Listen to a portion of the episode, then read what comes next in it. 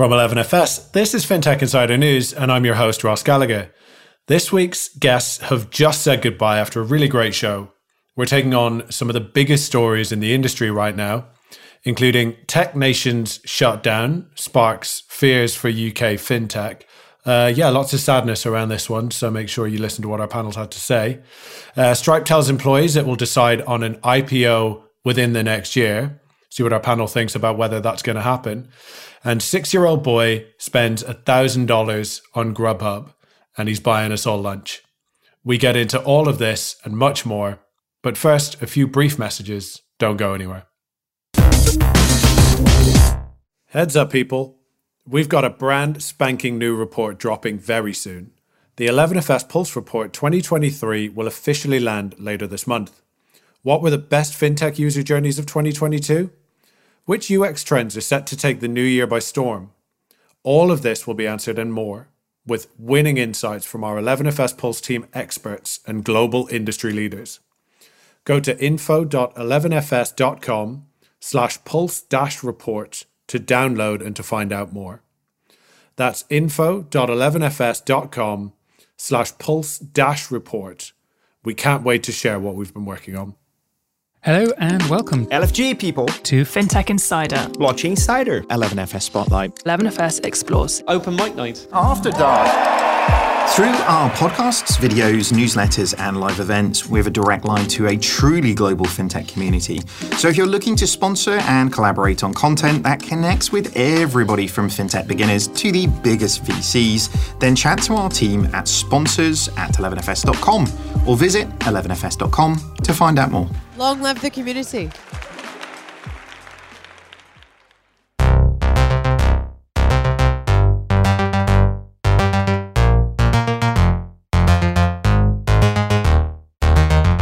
Hello and welcome to episode 703 of FinTech Insider. I'm Ross Gallagher, and I'm joined this week on FinTech Insider News by some great guests to break down this week's biggest stories in fintech and financial services. Firstly, it's my wonderful 11FS co-host, Kate Moody. Uh, Kate, it's good to have you here. Um, how are you doing? Yeah, I'm doing doing pretty well. Yeah, exciting week so far. Yeah, good. Anything you can tell us about? Uh, I'm working on imagining the future of pensions, which is half like really exciting and half really bleak because my own pension is in dire straits. So that's been an interesting up and down journey for me so far. I'll bet. Well, look, I can't wait to see what comes out of that one. Um, as well as Kate, we have a welcome return to FinTech Insider for Tom Rennick, Head of Business Lending at Atom Bank. Um, Tom, welcome back to the show. Thanks for joining us. Maybe you can just remind our audience about uh, you and your role at Atom.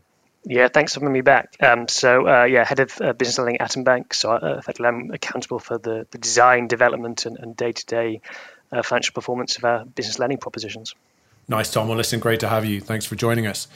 And last but by no means least, we have another return to FinTech Insider for Douglas McKenzie, the Chief Content Officer for FinTech Finance. Uh, Douglas, welcome back also. Um, what's got you excited in FinTech for the first, uh, first couple of months of 2023? Oh, thanks for having me back, um, Kate and Ross. Um, for me, I think it only just came out yesterday or today. JP Morgan is moving Chase over to Germany as well. So, I mean, that's obviously going to be coming in in 2025, but huge news that the big American giants are really moving across, you know, the whole of Europe. Really, it's going to be quite exciting. So that's that's got me fired up. Yeah, absolutely one to watch, and they're going great guns um, in the UK. So one to watch here as well. I think over the next uh, the next few months. Um, yeah, so Douglas, great to have you. Listen, thanks for joining us and, and jumping on to share your insights. So um, with that, let's uh, let's jump right in. Let's get into the news. So our first story comes from Sifted, uh, with a headline that Tech Nation is shutting down as UK government controversially pulls key funding. So, Tech Nation, the UK startup organisation that helped bring thousands of talented tech workers to the UK, has announced that it will cease operations in March after the UK government pulled key funding. TechNation has worked with nearly a third of the country's 122 unicorns since 2011 and ran the UK's Global Tech Talent Visa. Though it was never a government organisation, TechNation was a key player in advancing the nation's agenda to become a global startup hub, and its existence depended on government funding. In September last year, it was reported that the UK's Department for Digital, Culture, Media and Sport, or DCMS, has decided to give that £12 million of grant funding, which Tech Nation had relied on, to Barclays Bank. That decision was confirmed this month, and Tech Nation will now cease operations at the end of March. For some further context, we reached out to Gerard Grech, CEO of Tech Nation, to ask what comes next for the UK startup and scale up ecosystem. In terms of what's next, I would say that we're at a generational high point in terms of startup creation, and the market continues to develop and mature. However, there continues to be no single organization in the ecosystem which focuses on tech scale ups as TechNation does. Scale ups really go on to create over 90% of the UK tech jobs and really drive productivity and also attract investment. And this is where really TechNation has focused on and and we've seen scale ups disproportionately thrive. The team and I are really proud of the fact that whilst 80% of startups fail within the first few years, over 90% of the startups on TechNation's growth programs have gone on to scale. So, so now it's a question of how do we capture that moment and seize the day and do more? You know, more needs to be done. The government has announced its ambitions to be a forward-facing science superpower and hopes to take on Silicon Valley and to become one of the most innovative countries in the world. Uh, Silicon Valley for me is is obviously a, ge- a geographical place, but it's also a mindset and that mindset is one of innovation and being able to kind of overcome challenges and dealing with failure and just continuing going whatever happens and i don't think we are the uk is necessarily just it shouldn't just look at silicon valley it should look to shenzhen and new york and bangalore. I mean these are very very uh, fast growing hotspots for technology talent and innovation. So i look forward to that yeah, some some really interesting insights there. Douglas, maybe I'll come to you first on this one. I mean, obviously a, a, a big story this week. Maybe the, the writing's been on the wall um, for some time, but certainly the conversations I've had with people about this story, I, I think it's been a universally sad reaction. I think people really lamenting the gap now that's going to be left by TechNation. What was what was your reaction to this story? Yeah, I, I think there's a twofold one. Obviously, it's really sad that uh, an organization of this caliber is being effectively put to pasture. But then also it's the future, um, you know, the lamentation for the future and the fact that, um, as you mentioned, Ross, they also handle the the visa, the global talent visa applications. And I imagine if you're going through a, a situation of moving country, moving house, moving job, and you're working with that company directly to facilitate that move, that very stressful move, suddenly knowing that they're moving on, that organization isn't functioning anymore, where does that put you? And suddenly, again, you know, you're drawing parallels with Brexit. There's so much question up in up in the air where you're like, okay, well, the government has moved in this direction, but is there any more kind of feedback to know, okay, this is what's going to happen in the interim? And I think, again, just seeing flashbacks of that. So I think, yeah, it's just universal industry kind of melancholy, really. Yeah, and it's such it's such an excellent point actually about the uncertainty, right? Because it's sort of like layering uncertainty into what is already a really uncertain climate, um, which isn't doing anybody any favors. And I think you know when you look at um, TechNation, and we touched on like some of its successes in in helping companies scale and actually defying many of the statistics that typically affect um, early stage startups. Um, they've obviously had a huge influence. So, Kate, I'm interested in your thoughts. Is this is this I hate to say it, but another example of maybe this government um, shooting the UK and its prospects in the foot? I think it's hard to not have that as your instinctive first reaction. And um, I think I probably had the same uh, first impression as you when I first saw this, this story. You feel kind of very sad because because of the impact that Tech Nation has had.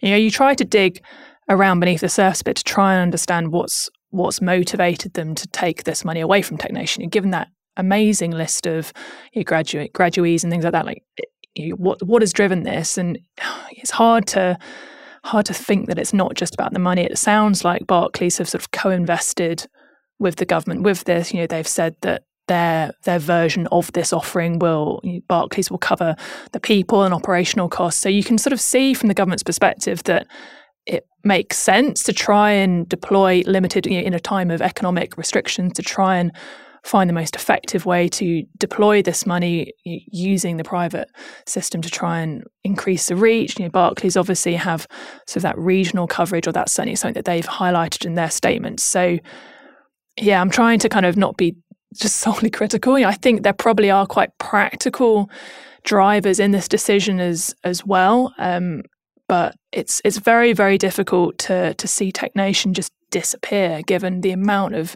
success they've had. You know, I look at the list of alumni that have come through their their courses and their support systems, you know, obviously in fintech, but also in UK tech more broadly, you know, Monzo, Revolut, Bloom and Wild, Ocado, Skyscanner, Deliveroo. Like these are basically all the businesses that run my life. so um, I feel like I owe them individually quite a sort of debt of gratitude for helping me kind of feed myself and manage my money, and also buy last minute panicked gifts for relatives that I'd forgotten about. So um, yeah, it's it's really really difficult, and you really hope that Barclays will will step up and and try and match what they're doing at the moment through Technation actually speaking to kate's point it actually took me quite a long time of uh, quite a bit of digging to find the government's response as to why.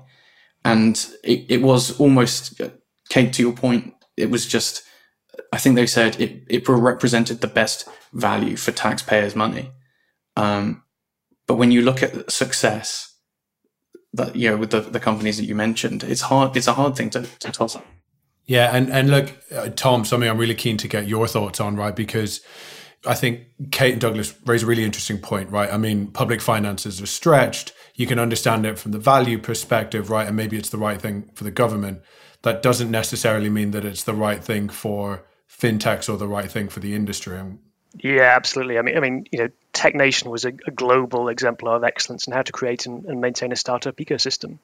Um, you know, their team strive to create better outcomes, you know, build better businesses, and that served you know both the UK and international markets. And you know, Atom, we we wholeheartedly wish them all the best, and it'll be interesting to see if the the glass slipper fits anyone else's model.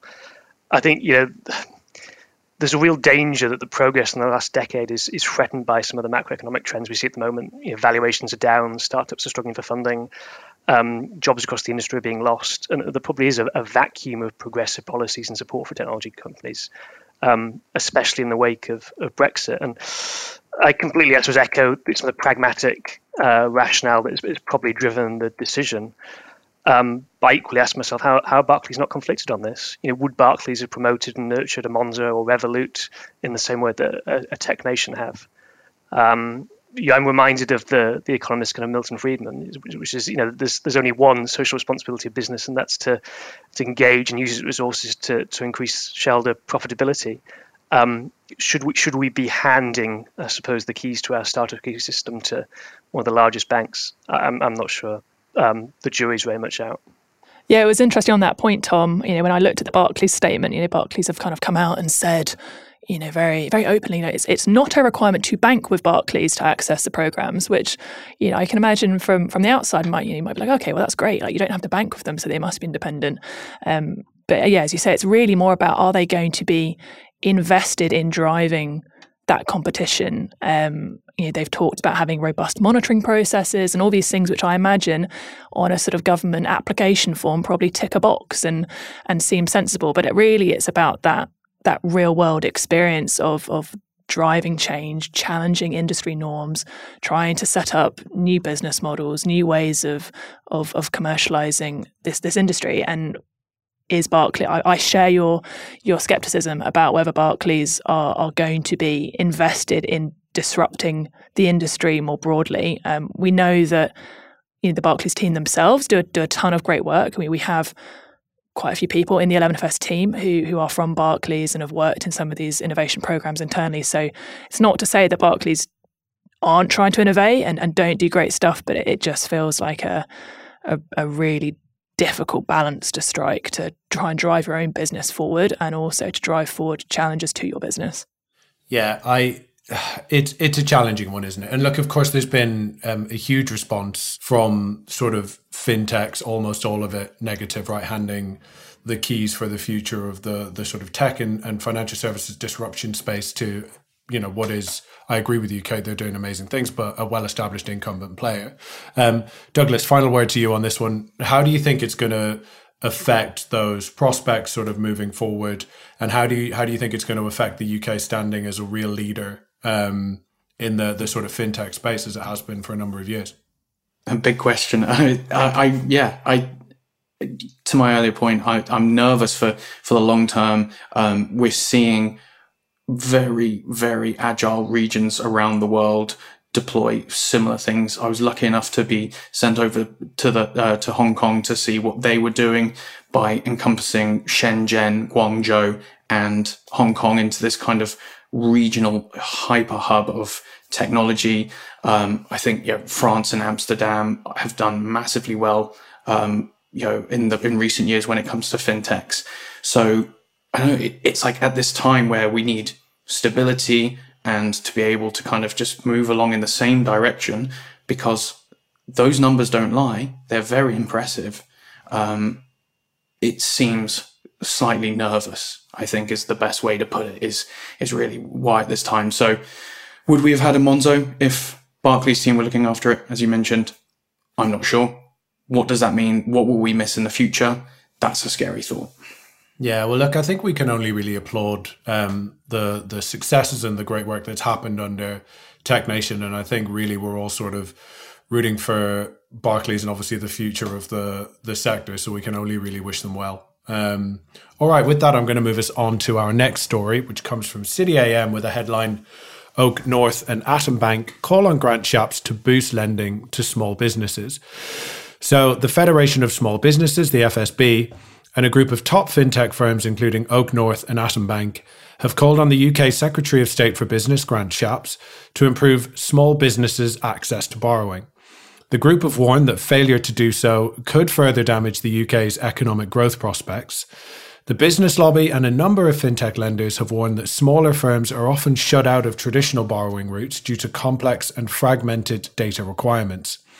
In a letter seen by City AM, the fintech firms, which also include Funding Circle, Codat, and iwoca, have written to the Business Secretary to ramp up data sharing initiatives and lean on the UK's open banking regime to ease the process of borrowing for smaller firms.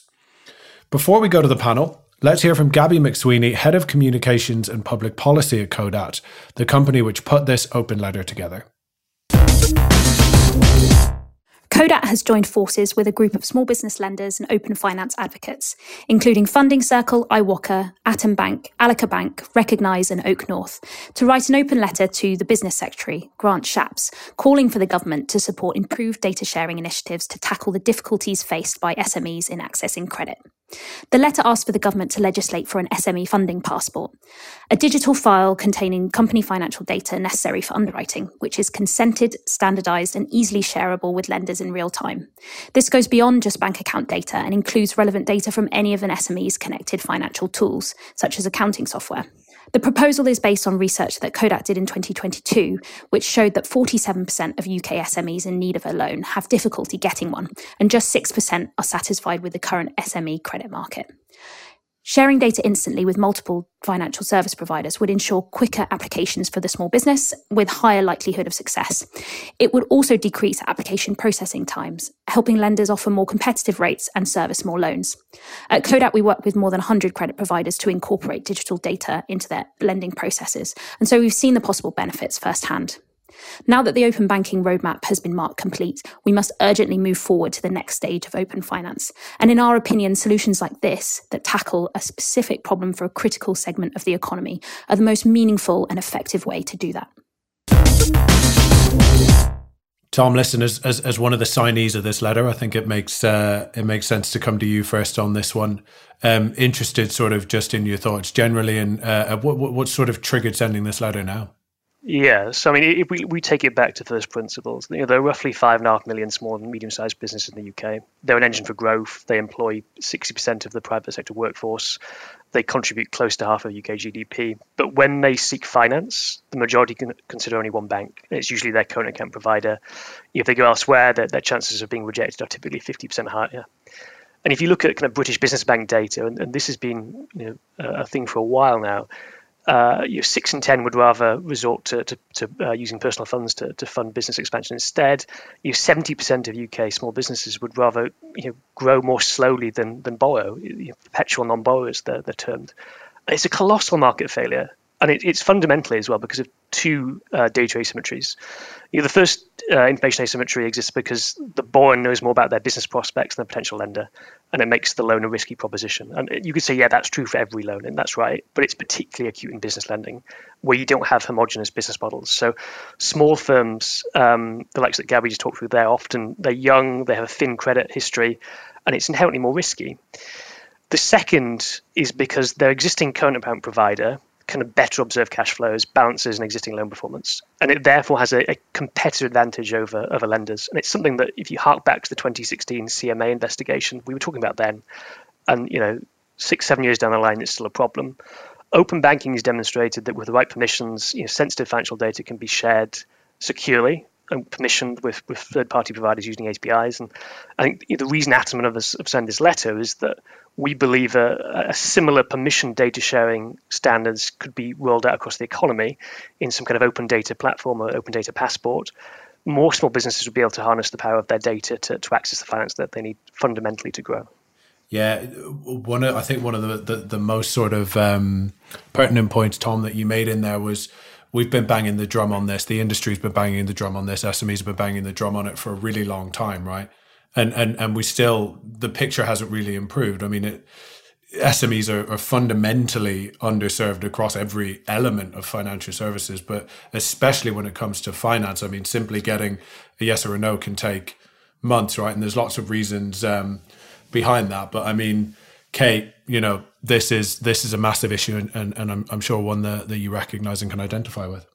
Yeah, absolutely. Um, I mean, I think definitely the the points Thomas raised about the the lack of transparency in the system, like that 100% rings true of what I've heard when I when I speak to SMEs as part of the work that we do. You know, the SMEs that we, especially at that sort of earlier stage of the spectrum, just don't have the time to make an application that has the, you know, the low levels of success that, that, Tom talked about. So you know, it's it's not sort of apathy or laziness on on their parts that some people kind of like to like to sort of put it down to. Like it's it's really sort of just a pragmatic. If you've got any hope in hell of, of getting lent to, with the time that you've got, the resources you've probably got available to kind of process that and make that decision. At the moment, there aren't the tools there to to help you do that outside of your your current provider. Um, so I definitely think the types of you know, technology changes that this letter is calling for would make a significant difference. Um, you know, I also think maybe it links back to the the TechNation story as well because you know, we talk about those those perpetual non-borrowers that Tom highlighted. I'm sure there are like a, a chunk of those people who are not borrowing for very very valid reasons, but there's a probably substantial group of them who who should be able to grow through through accessing credit. And I think a large part of that is probably a lack of access to to the types of advice and guidance that it sounds like the the likes of TechNation were providing to those those fintech scale ups. So actually, it's kind of about the the infrastructure to help you get credit, but also the support network that you have when you don't have a CFO, when you probably can't afford to have you know, financial experts within your business, to people to help you understand what type of borrowing should you be looking for? Like, what type of credit should you be accessing? How much should you be borrowing over what length of time? All those things are really, really difficult decisions for people to make and probably help probably put them off credit as well. So I think it's probably a combination of technology and also you know advice and guidance. Yeah, that's a that's a really interesting point, and I think the parallels um, tying it back to the previous story, right? In I'd go even further in terms of like actually again are we sort of fundamentally and maybe douglas I'll, I'll, I'll throw this question to you but you know tom gave the example of, of, of businesses actually having to choose to grow more slowly rather than having to go through the pains of actually getting the credit that would allow them to actually grow more quickly and scale. Um, like, is the industry, is the market, are we just fundamentally failing small businesses in the UK? And again, to our detriment, right? Because I think Tom made the point as well that they're the very backbone of the entire economy and critical to our, our sort of economic success. Yeah. Um, I guess we probably are at this point, but I think it's been highlighted because of the successes in the financial system in the fact that a lot of these SMEs have had a very successful time using banks like Atom and other uh, you know, financial providers in this digital space and wanted to have the same experience with their small medium enterprise um, and suddenly thought oh why can't i get the same tools that i've had access to over my phone for my business? So i think currently as is probably because the market as we've discussed already on this conversation it's so hard to gauge what the demands are for maybe a sole trader all the way up to a, a medium enterprise that has you know a thousand employees. And to find that niche i think the digital organizations do need to step in. And we've seen the successes with open banking in the retail banking space. So hopefully let the floodgates open you know the, uh, the hands of war fly and uh, see where it can go in the future I, I think that I think that you've hit the nail on the head there, haven't you? Because when you think about SMEs, yes, it's a nice, neat sort of term that we can bucket everything into, but actually the reality is that they're incredibly diverse. Like you said, everything from a sort of like one man band, sole trader type through to, like you said, hundreds or, or even a thousand employees. So, what I think is interesting is actually the there's as much sort of challenges as SMEs face as there almost are SMEs themselves, right? And I think actually the offerings, particularly as we see them from the high street lenders, are still super generic. And I guess that's sort of part of the problem. So maybe, Tom, coming back to you on this one, I guess what do you hope is the response to this letter and, and, and sort of what are you hopeful for in terms of where, where we go from here as an industry? Yeah, I mean, success ultimately will require a joint effort from both the public and private sector. But I think you the UK uh, has demonstrated with open banking that we can be a world leader in enabling permission data portability. I think you know, back to the previous story as well, we need to be really careful that we don't fall behind key competitors in our ability to, to lead global debates on future data governance. I think you know, the EU in particular, the last two or three years, some of the legislation and consultation papers that they have over there, you know, inherently much more progressive than, than what we're looking at here. Um, and so, you know, I think we're, you we're calling on Grant Shapps and, and uh, you know, the FCA as well to to have a look and revisit some of the um, the work you know, the PRA did the Bank of England back in, in 2020. Uh, they've published a white paper then, which was broadly well received and has kind of sat on the shelf since.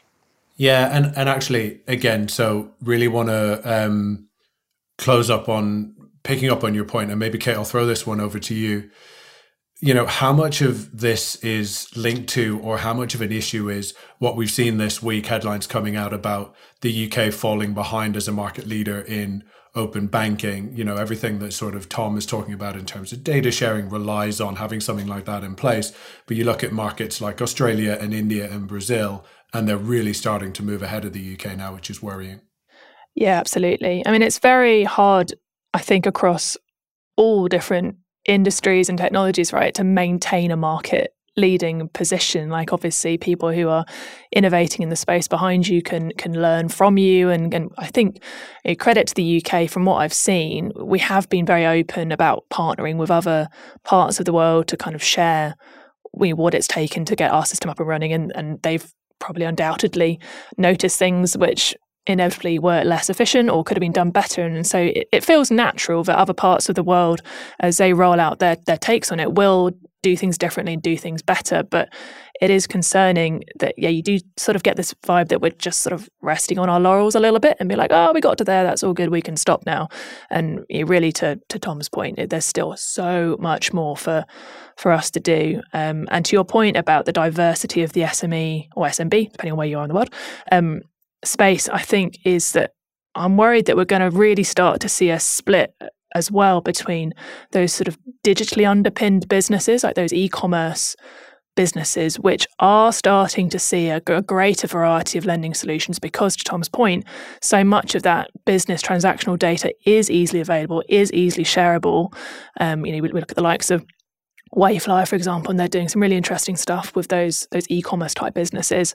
And you worry that the the sector kind of gets split, and there's SMEs that do have more options and do have more choice, and potentially those less digital businesses get get left behind and, and forgotten because it's a constant scramble for for time and focus and energy when it when it comes to innovating and and you know, creating policies. Tom said so. That's my concern is that we we see this split and those SMEs, which are still a fundamental part of our economy, but maybe not sexy e-commerce businesses, get get left behind and forgotten when they shouldn't be. Yeah, no, look, completely agree, and um, I think the letter is timely. And look, we can only hope that um, it does sort of agitate the right response and um, that things pick up from here. All right, um, we are just going to take a very quick pause here, and we'll be back with you very shortly. Here at 11FS, we believe in explaining FS without the BS. That's why we created our 11FS Explores series. Weekly videos that break down a complicated financial services topic into something everyone can get their head around, such as on ramping, buy now, pay later, the cost of living, ESG, stablecoins, telematics insurance, and inclusive design. Search 11FS Explores on YouTube now. Welcome back to the show. Before we get on to the next half of today's news, a reminder to go check the latest episode of our FinTech Insider Insight sister show. Our very own Kate is joined by guests from Onward, Winnie, and Nosso to talk about the financial services targeted at parents right now, the challenges in this space, and what the future might hold. Uh, a recording that Kate almost missed because of her own childcare issues, which is yeah. deeply ironic. Lots um, of ambient toddlers, I think, in the background of that one. So excellent. That's what you want to hear. All right, go check that out wherever you got this podcast. Cue it up after this one. All right, let's get into our next story. Uh, so, this one comes from CNBC. Uh, the headline is Stripe tells employees it will decide on an IPO within the next year. So, Stripe, the fintech company once valued at $95 billion by private market investors, will make a decision on its plans to go public within the next year. Co founders and brothers John and Patrick Collison told employees that they will set a goal of taking the company public or letting staffers sell shares through a secondary offering. In July, Stripe cut its internal valuation by 28% from $95 billion to $74 billion. Earlier this month, the information reported that Stripe again lowered its valuation to 63 billion. Stripe is considering a direct listing or a private market transaction and has hired Goldman Sachs and JP Morgan to advise on the deal. So, uh, Kate, I'll come to you first on this one. What were your uh, what were your thoughts? What was your reaction?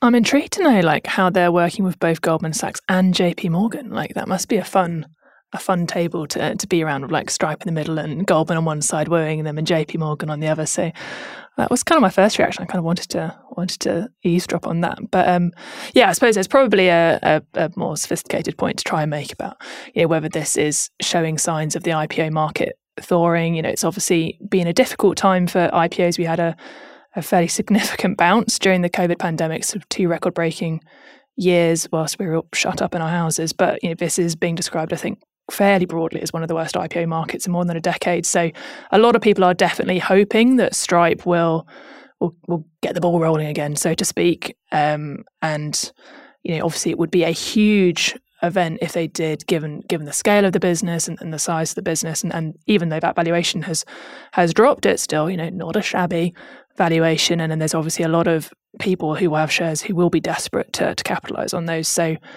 yeah, we just hear constant drip, drip, drips of, of rumors. So it feels like it's kind of a persistent theme, but um, I guess we'll only know once once Goldman Sachs and JP Morgan decide what to do. Yes. No, exactly. Um, Douglas, what do you think? I mean, do you think that this is this is the the big uh, the big IPO to to sort of reignite uh, reignite the market, as Kate said? I mean, they are the kind of what the, the fintech golden boys, really, um, in that regard. So if there was a company to do it, especially, um, for instance, after what you saw with Deliveroo, you know, going back to our first story as well here in the UK, where um, it will be interesting because of of the prestige there. But I mean, after I think it was, it was 2021, wasn't it? The the real crazy one when, with that, you know, IPOs, and then that re reevaluation will it just be a natural progression to slowly march its way back up to where things were pre-pandemic or during pandemic? I, I literally actually have no idea, but it'd be very interesting to see if I'd, I'd love to see if this kickstarts it. Yeah. Yeah, it's an interesting point about the valuation, and it, it you know it doesn't appear to be a, a blip. I mean, we've seen other uh, Klarna and and Monzo and others, um, you know, take down rounds. Um, Tom, what are your thoughts on that? Do you think uh, this is a, a, larger scale sort of market correction, or do you think there's uh, there's headway here for uh, Stripe to increase that valuation as they head towards that that IPO or that event? Well, I think if you compare Stripe to, to public fintech uh, equities broadly, which some of which have suffered you know 60, 80% drops in value over the last 12 to 18 months, including some of their you know, primary competitors, you know, PayPal and Square. You know, I think a, a, private raise at you know, I think 60 billion is one of the figures being branded around would comparatively be a, a victory. You know, there's, that's still a, I think 20 times revenue multiple in an environment where many fintechs are trading in single digits. But I think it goes back to you know what Douglas was saying. You know, Stripe doesn't lose money on every transaction. They're, they're, they're only unprofitable right now due to, operating expenses, and, and, they're working on that. It's a fantastic business. It would certainly be the most hotly anticipated fintech IPO, and, uh, and could get the ball rolling again. Yeah, listen, I completely agree, and you know, Douglas described Stripe as the sort of fintech golden boy in this context, and I completely agree. Obviously, one of the highest valuations, and I think actually this this IPO has been hotly anticipated, Tom, as you say, for for quite some time. So, Kate, why now? What, like, what's kind of what's kind of driving this? Um, I mean, it's uh, uh, we're not in the company, right? Like, I think these are decisions that get made for all sorts of reasons. You know, whether that's driven by the founders themselves, whether that you know, there's been quite a lot of chat, I think, about you know certain key individuals, either like you know, senior employees or members of you know, Stripe's board or investors, like, agitating to you know, they've put the money in and they've helped to support that growth, either financially or, or kind of through the work that they're doing with the business, and people want to want to be able to get value out of that. So it's it's I think it is a difficult um, potential decision maybe to make about how much you you tie your employee and sort of investor incentivization to to that. I mean, it's if your employees are are are really being retained because of that hope of your IPO, then the longer you put it off, then obviously you've got to manage that not just financially but also culturally with, within your business as well. Um, you know, Tom, I know that you know, Mark, the CEO from Atom, came on and talked very frankly and, and very honestly about the the decisions that you guys have had to weigh up as a business about about your own plans to potentially go public. So what what impact has has that had? I'd be, be intrigued to get your perspective from from being in that and experiencing that directly. Yeah, I mean, you know, the issue now is obviously that market conditions are unfavourable. and with an economic outlook that's still turbulent, it's, it's, difficult to put precise dates on it. And I think you know companies are, are anxious to get the timing right and don't want to be held hostage to you know to fortune. Um, I think you know when Mark was on here, uh, he said you know quite rightfully that time is good. Everyone wants more time to, to plan, to improve. And I think you know we look at it very much as an opportunity to, to grow. And so when that time comes, the business is in a better place, and you know, hopefully that's that's um, supported in the valuation. But you need, you know, to your point, shareholders with the, the resources and appetite to uh, support a business through that. Yeah, yeah, absolutely. And look, it's it's that sort of um, I guess that's that's what we're seeing now with the sort of those market dynamics shifting is actually maybe maybe that type of support um, is is is is really what's in uh, what's in short supply. One thing that I want to sort of um, maybe pick your brains on, Douglas, is you know we we still even now actually spend a lot of time talking about these valuations, and you know it's always they're they're sexy headlines, and I totally get it.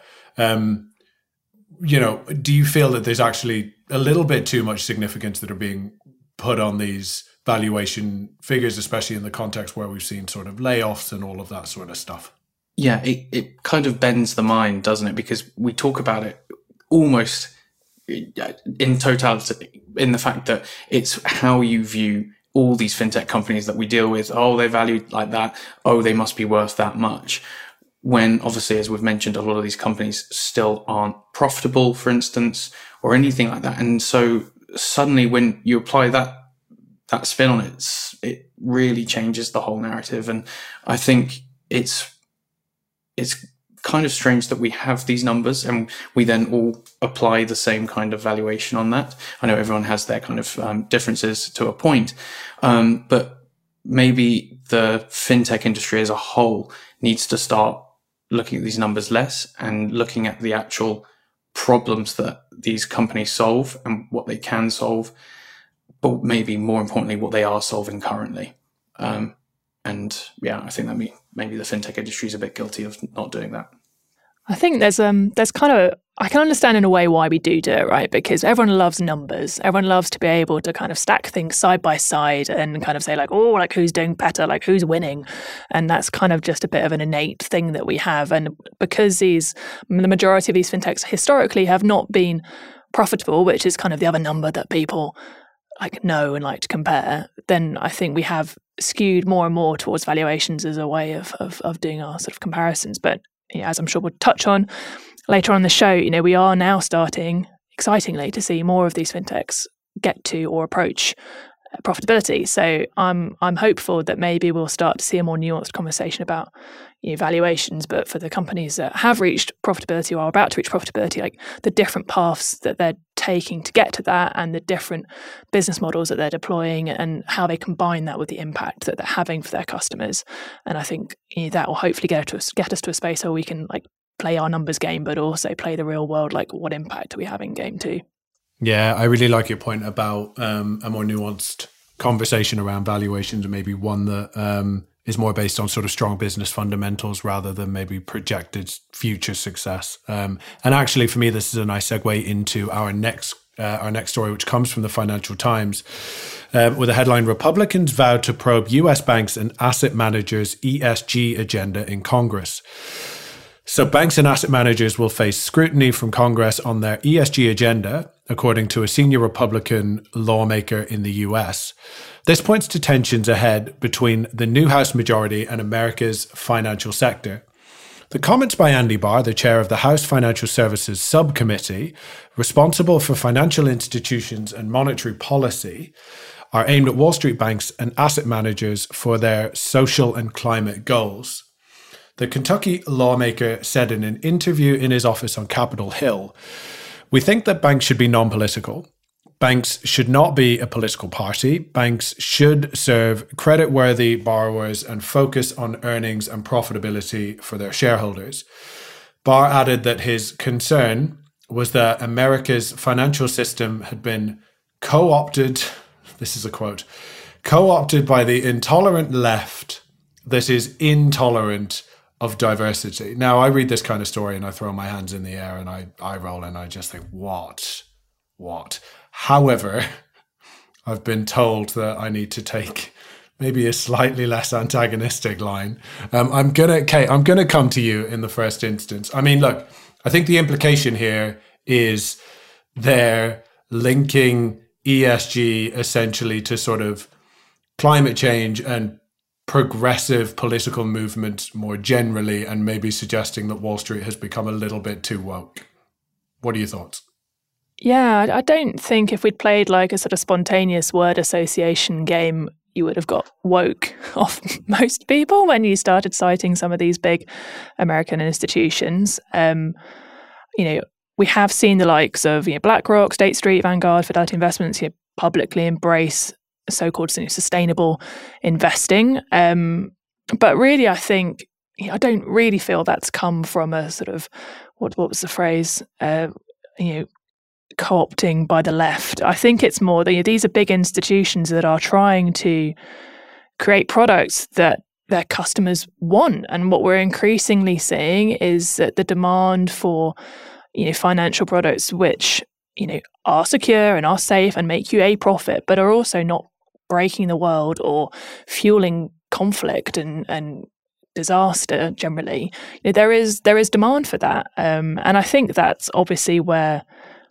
you know, it seems like there's a big gap you know the, the, the republican stance seems to be that this is just a political thing whereas actually i suspect it's much more driven by these these institutions wanting to stay relevant for their customers and provide the products that their customers want. And that's where i kind of struggle because obviously the the key cornerstone of, of American society is that, you know, businesses should be allowed to be independent and, and should grow. And it's it's sort of kind of that, you know, non-interventionist state view, I mean, driven by the market and what the market wants. Um, and I think that's what this is. I don't think it's a conspiracy theory, but you know, no, I could be wrong. Yeah, look, I I agree with you, and I think what's really interesting is when you're picking stocks to put into, you know, funds and all of these types of things. I think, you know, companies that are built in a way that's sustainable, that do good by, you know, like the society in which they operate, that have a view on their impact on the climate, I actually think that's a really good indicator of future success. So, actually, for me, when you start looking at what I call those sort of strong business fundamentals, actually picking those types of stocks that you know align with a, what we what Mr. Barr called it an an ESG agenda, I actually think are more likely to perform well over time, right? And I think actually his view is just a little bit too basic. You know, it's linking it to climate change as what he would term a political agenda rather than actually like you you said, Kate, these businesses doing their job well and doing right by customers. Douglas, what was your what was your thoughts on this one?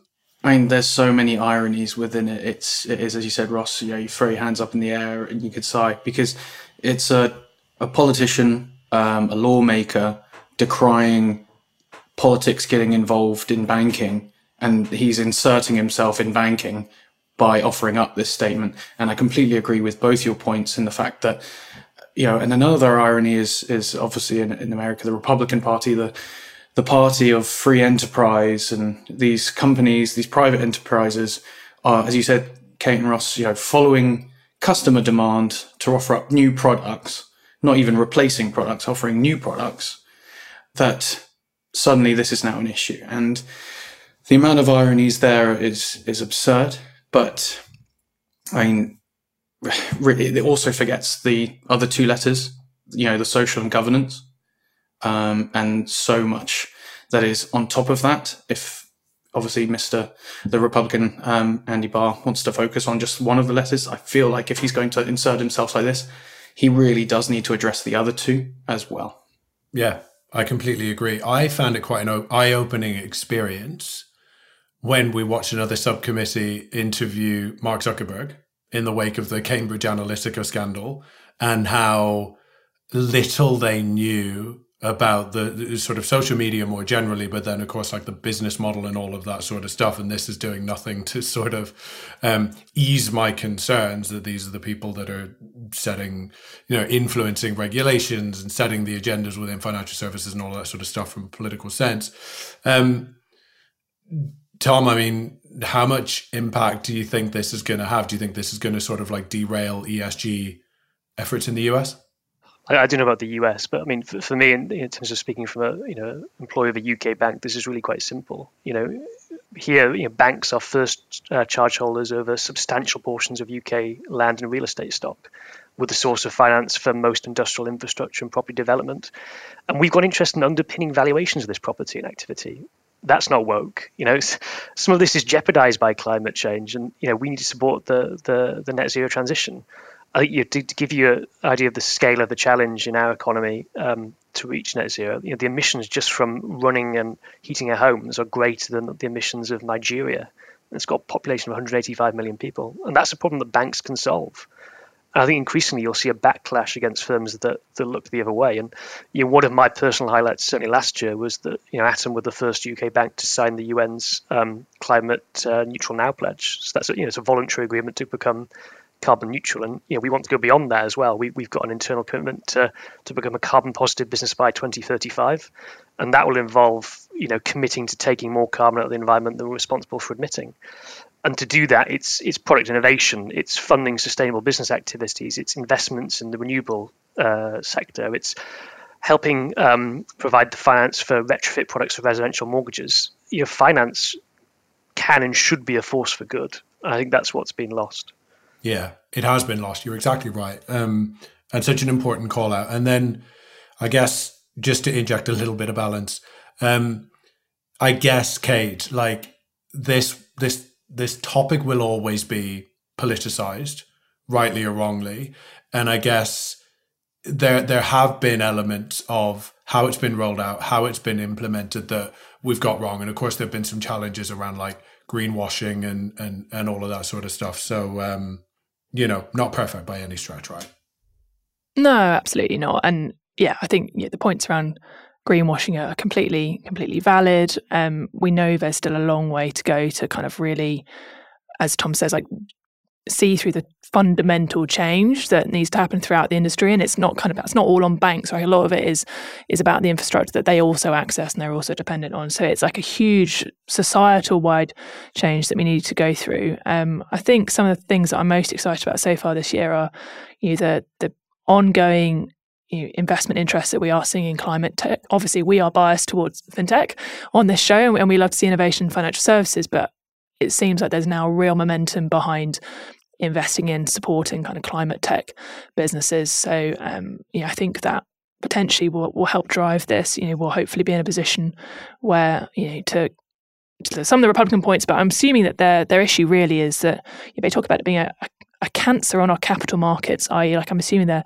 just not making as much money off these funds as as they were previously when it was all going into oil and guns and things like that. So hopefully, maybe if, if climate tech takes off and and and becomes a more commercially uh, rich part of of of our society, then um, that will that will help appease Republicans. But yeah, there's there's so many nuances to this. Um, we just really recently actually recorded um, a, a, show about sort of financial crime, and that really opened my eyes to you know, the impact of environmental crime as well, and how that is driven hugely by by financial crime. There's sort of interdependencies between the two. So I'm really hoping one that we see like the evolution and progression of ESG as as a space, but also that we can kind of try and stitch the two together and, and try and think about how banks can help to support the environment by reducing environmental crime as well. So that's that's been a really exciting thing for me to learn more about this week. Debate, and it's just a shame that um, Republican Barr rather missed that. Okay, now for the section of the show called Big Click Energy, a quick fire roundup of some more click worthy news this week. Um, Kate, do you want to get us started? Sure, absolutely. So, the first story in this section comes from Sifted, and that is that Monzo revenues have surged more than twofold, putting it on track for 2023 profitability. UK digital bank Monzo experienced record revenue growth in 2022, setting it on course to achieve annual profitability by the end of 2023, according to an investor update seen by Sifted. Annualized revenues shot up 250% to 440 million in the 12 months to December 2022, a huge uptick from the 92% revenue growth to 154.2 million that the neobank reported for the year to February 2022. Monzo now expects to break even this year, achieving a status that has, up until now, been extremely rare among Europe's neobanks. The bank has been cash flow positive, ingoings have outpaced outgoings since October 22, according to the investor update. Yeah, this update follows off the back of reports at the tail end of last year that TS Anil, Monzo's CEO, was telling a bank summit that he was expecting them to hit profitability in, in 2023. So, um, not a surprise, but you know, it's great to see that they are still uh, seemingly on track for that. Although, you know, obviously it's interesting. You know, the update they sent to crowdfunding investors talks about them expected to break even. You know, you know, break even, make a profit. I guess we'll have to wait and see, um, see kind of where they land. But all in all, the update makes a pretty upbeat reading. You know, Monzo claim that they're averaging 150,000 personal account signups a month, with over 350,000 customers now signed up to one of their two paid for plus and premium accounts, and 200,000 business customers. So, you know, ever since I started working at 11FS, fintech skeptics mostly but not exclusively working in incumbent banks, have used the fact that these banks aren't profitable to push back on the wave of change that we're seeing in the industry. But you know, Starling is now profitable. I think Atom Bank is, is now profitable or on the path to profitability. OakNorth is profitable. Allica Bank is profitable, and now likely Monzo as well. And that's just you know, in the UK, and I probably missed some as well. So I think, as we were saying earlier, you know, I think the conversation is really going to have to change. Those skeptics are going to have to find other sticks to to, to thrash around, um, and I'm excited to see what they come up with. All right. Um, our next one comes from City AM with the headline Ashley's Frasers Group set to roll out buy now, pay later product. Billionaire Mike Ashley's Frasers Group is finalizing a move to roll out its own buy now, pay later scheme, which will allow shoppers to borrow up to £2,000, according to reports. The new payments product is set to form part of a range of new financial products rolled out by new chief Michael Murray under a scheme called Frasers Plus. Uh, that's reported by the Telegraph. Consumer loans will be facilitated through Studio Retail, a financial conduct authority regulated firm acquired out of bankruptcy by Frasers last year. Whilst the BNPL payments will be facilitated by fintech startup Tymit, in which the retail group holds a 28% stake. Mike Ashley made his fortune as the head of Sports Direct, a popular discount athletic wear outlet store, and has been previously fined for failing to pay staff the national minimum wage. Um, Gosh, I think you'd have to question the timing on this one. Um, I think rolling out point of sale credit in an attempt to drive up sales and potentially encouraging people to spend more than maybe they can afford in the midst of the biggest cost of living crisis in a generation. Um, yeah, I'll leave that one there. I think you need to question the timing for me. Okay, um, let's bring everybody back for the final section, uh, looking at a more light-hearted, a welcome, more light-hearted story from the last week. Um, so this one comes from Michigan Live. Uh, Michigan boy six spends one thousand dollars on Grubhub. Uh, the doorbell just kept ringing and cars just kept coming. So a six year old Michigan boy went on a wild $1,000 spending spree like he was on a game show, using his father's Grubhub account, ordering large amounts of food from numerous area restaurants. The food piled up quickly for Keith Stonehouse while he was home alone with his son Mason. We're talking five large orders of jumbo shrimp, salads, shawarma, and chicken pita sandwiches, chili cheese fries, ice cream, grape leaves, rice, and more. Stonehouse says he let Mason use his cell phone to play a game for about a half hour before bed, but he never thought that he would instead click on the Grubhub app and order large amounts of food from one restaurant after another. So much food had been ordered from so many different places that Chase Bank actually sent Stonehouse a fraud alert, declining a $439 order from Happy's Pizza. However, the $183 order of jumbo shrimp from the same restaurant did go through just fine and arrived at the house. Now, we asked on the 11FS LinkedIn page who should foot the bill, and we received more than 280 votes. 80% said the parent, so not a right lot of sympathy there. 14% said the app, 4% said the bank, and 2% said the device maker. Now, we did also have one vote for the child, um, which is very good. Um, I'm going to throw this out. Maybe Kate, let's come to you first on this. Uh, I mean, it's a, it's it's a great story as long as you're not Mr. Stonehouse with your thousand dollar food bill. Yeah, this as as the owner of a one year old. Well, I mean that sounds weird. Sorry, as the parent of a one year old, um, this story really terrifies me because ever since, I mean, basically since birth, my son has been able to like scroll on a phone screen like it's actually terrifying the amount of technical competence that these kids have. Um, so yeah, I, I, genuinely feel like this this could happen to me. like I, I, do, I don't have any any kind of uh, biometrics on my on my Deliveroo account. So um, and I do spend a lot of money on food. So I suppose from like a KYC like bank perspective, would it be super easy for them to tell the difference if I ordered you know over 100 pounds of random food I, I genuinely don't know. So I'm, I, my main takeout from this is i need to go put more more um, biometrics on my on all of my apps basically. Yeah no good point. I just love i mean $439 on pizza. I, I mean douglas i'm wondering if they ate it all.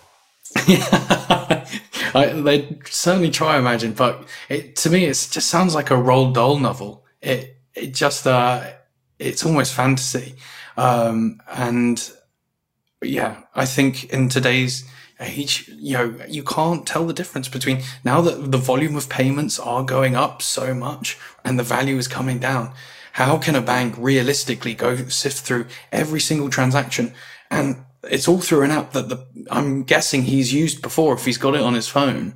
So I really do side with the majority on this and the fact that you've got to fit, foot the bill to the parent because otherwise, gosh, you can imagine the amount of pranksters in the future that will just absolutely run riot using, you know, breaking these KYC and apps.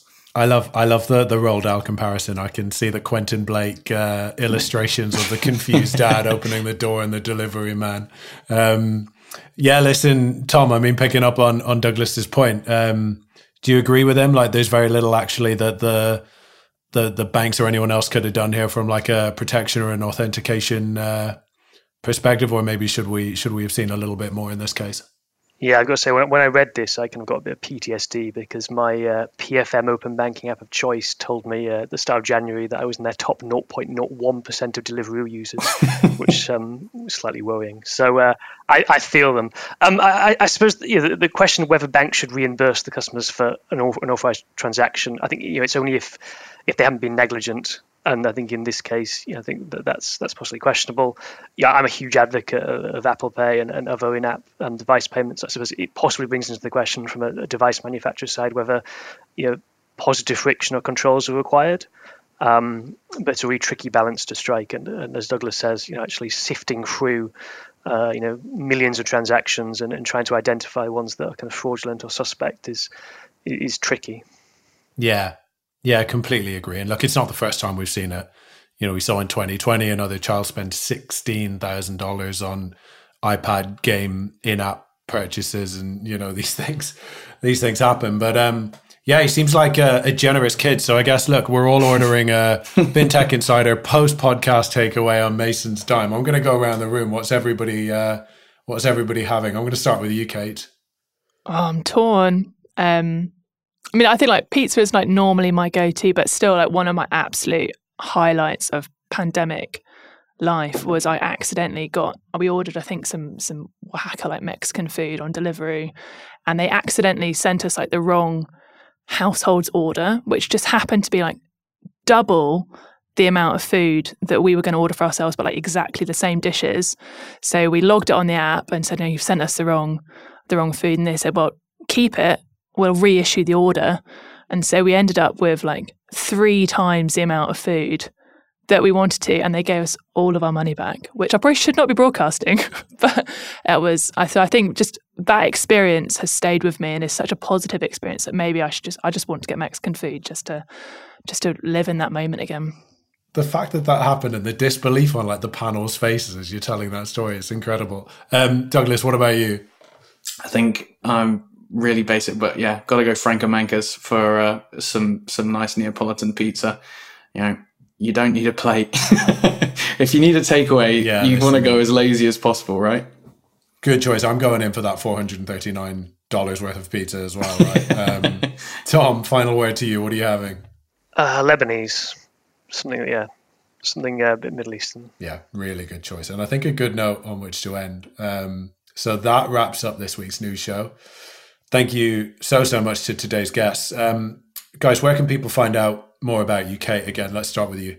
Best place to reach me is probably on LinkedIn, Kate Moody on, on LinkedIn. I'm also on Twitter at K8 Moody. Excellent. Tom, how about you? LinkedIn again, uh, Tom Rennick, and on Twitter, uh, Tom underscore uh, Rennick26. Excellent. And how about yourself, Douglas? Catch me at uh, Douglas McKenzie on LinkedIn or um, Dougie FinTech on, on Twitter um, and obviously over at ffnews.com. Excellent, excellent. And as for me, you can find me at Ross Gallagher07 on Twitter. And listen, thank you so much for listening. Um, do join the conversation on social media or email podcast at 11fs.com. Thanks very much. Goodbye.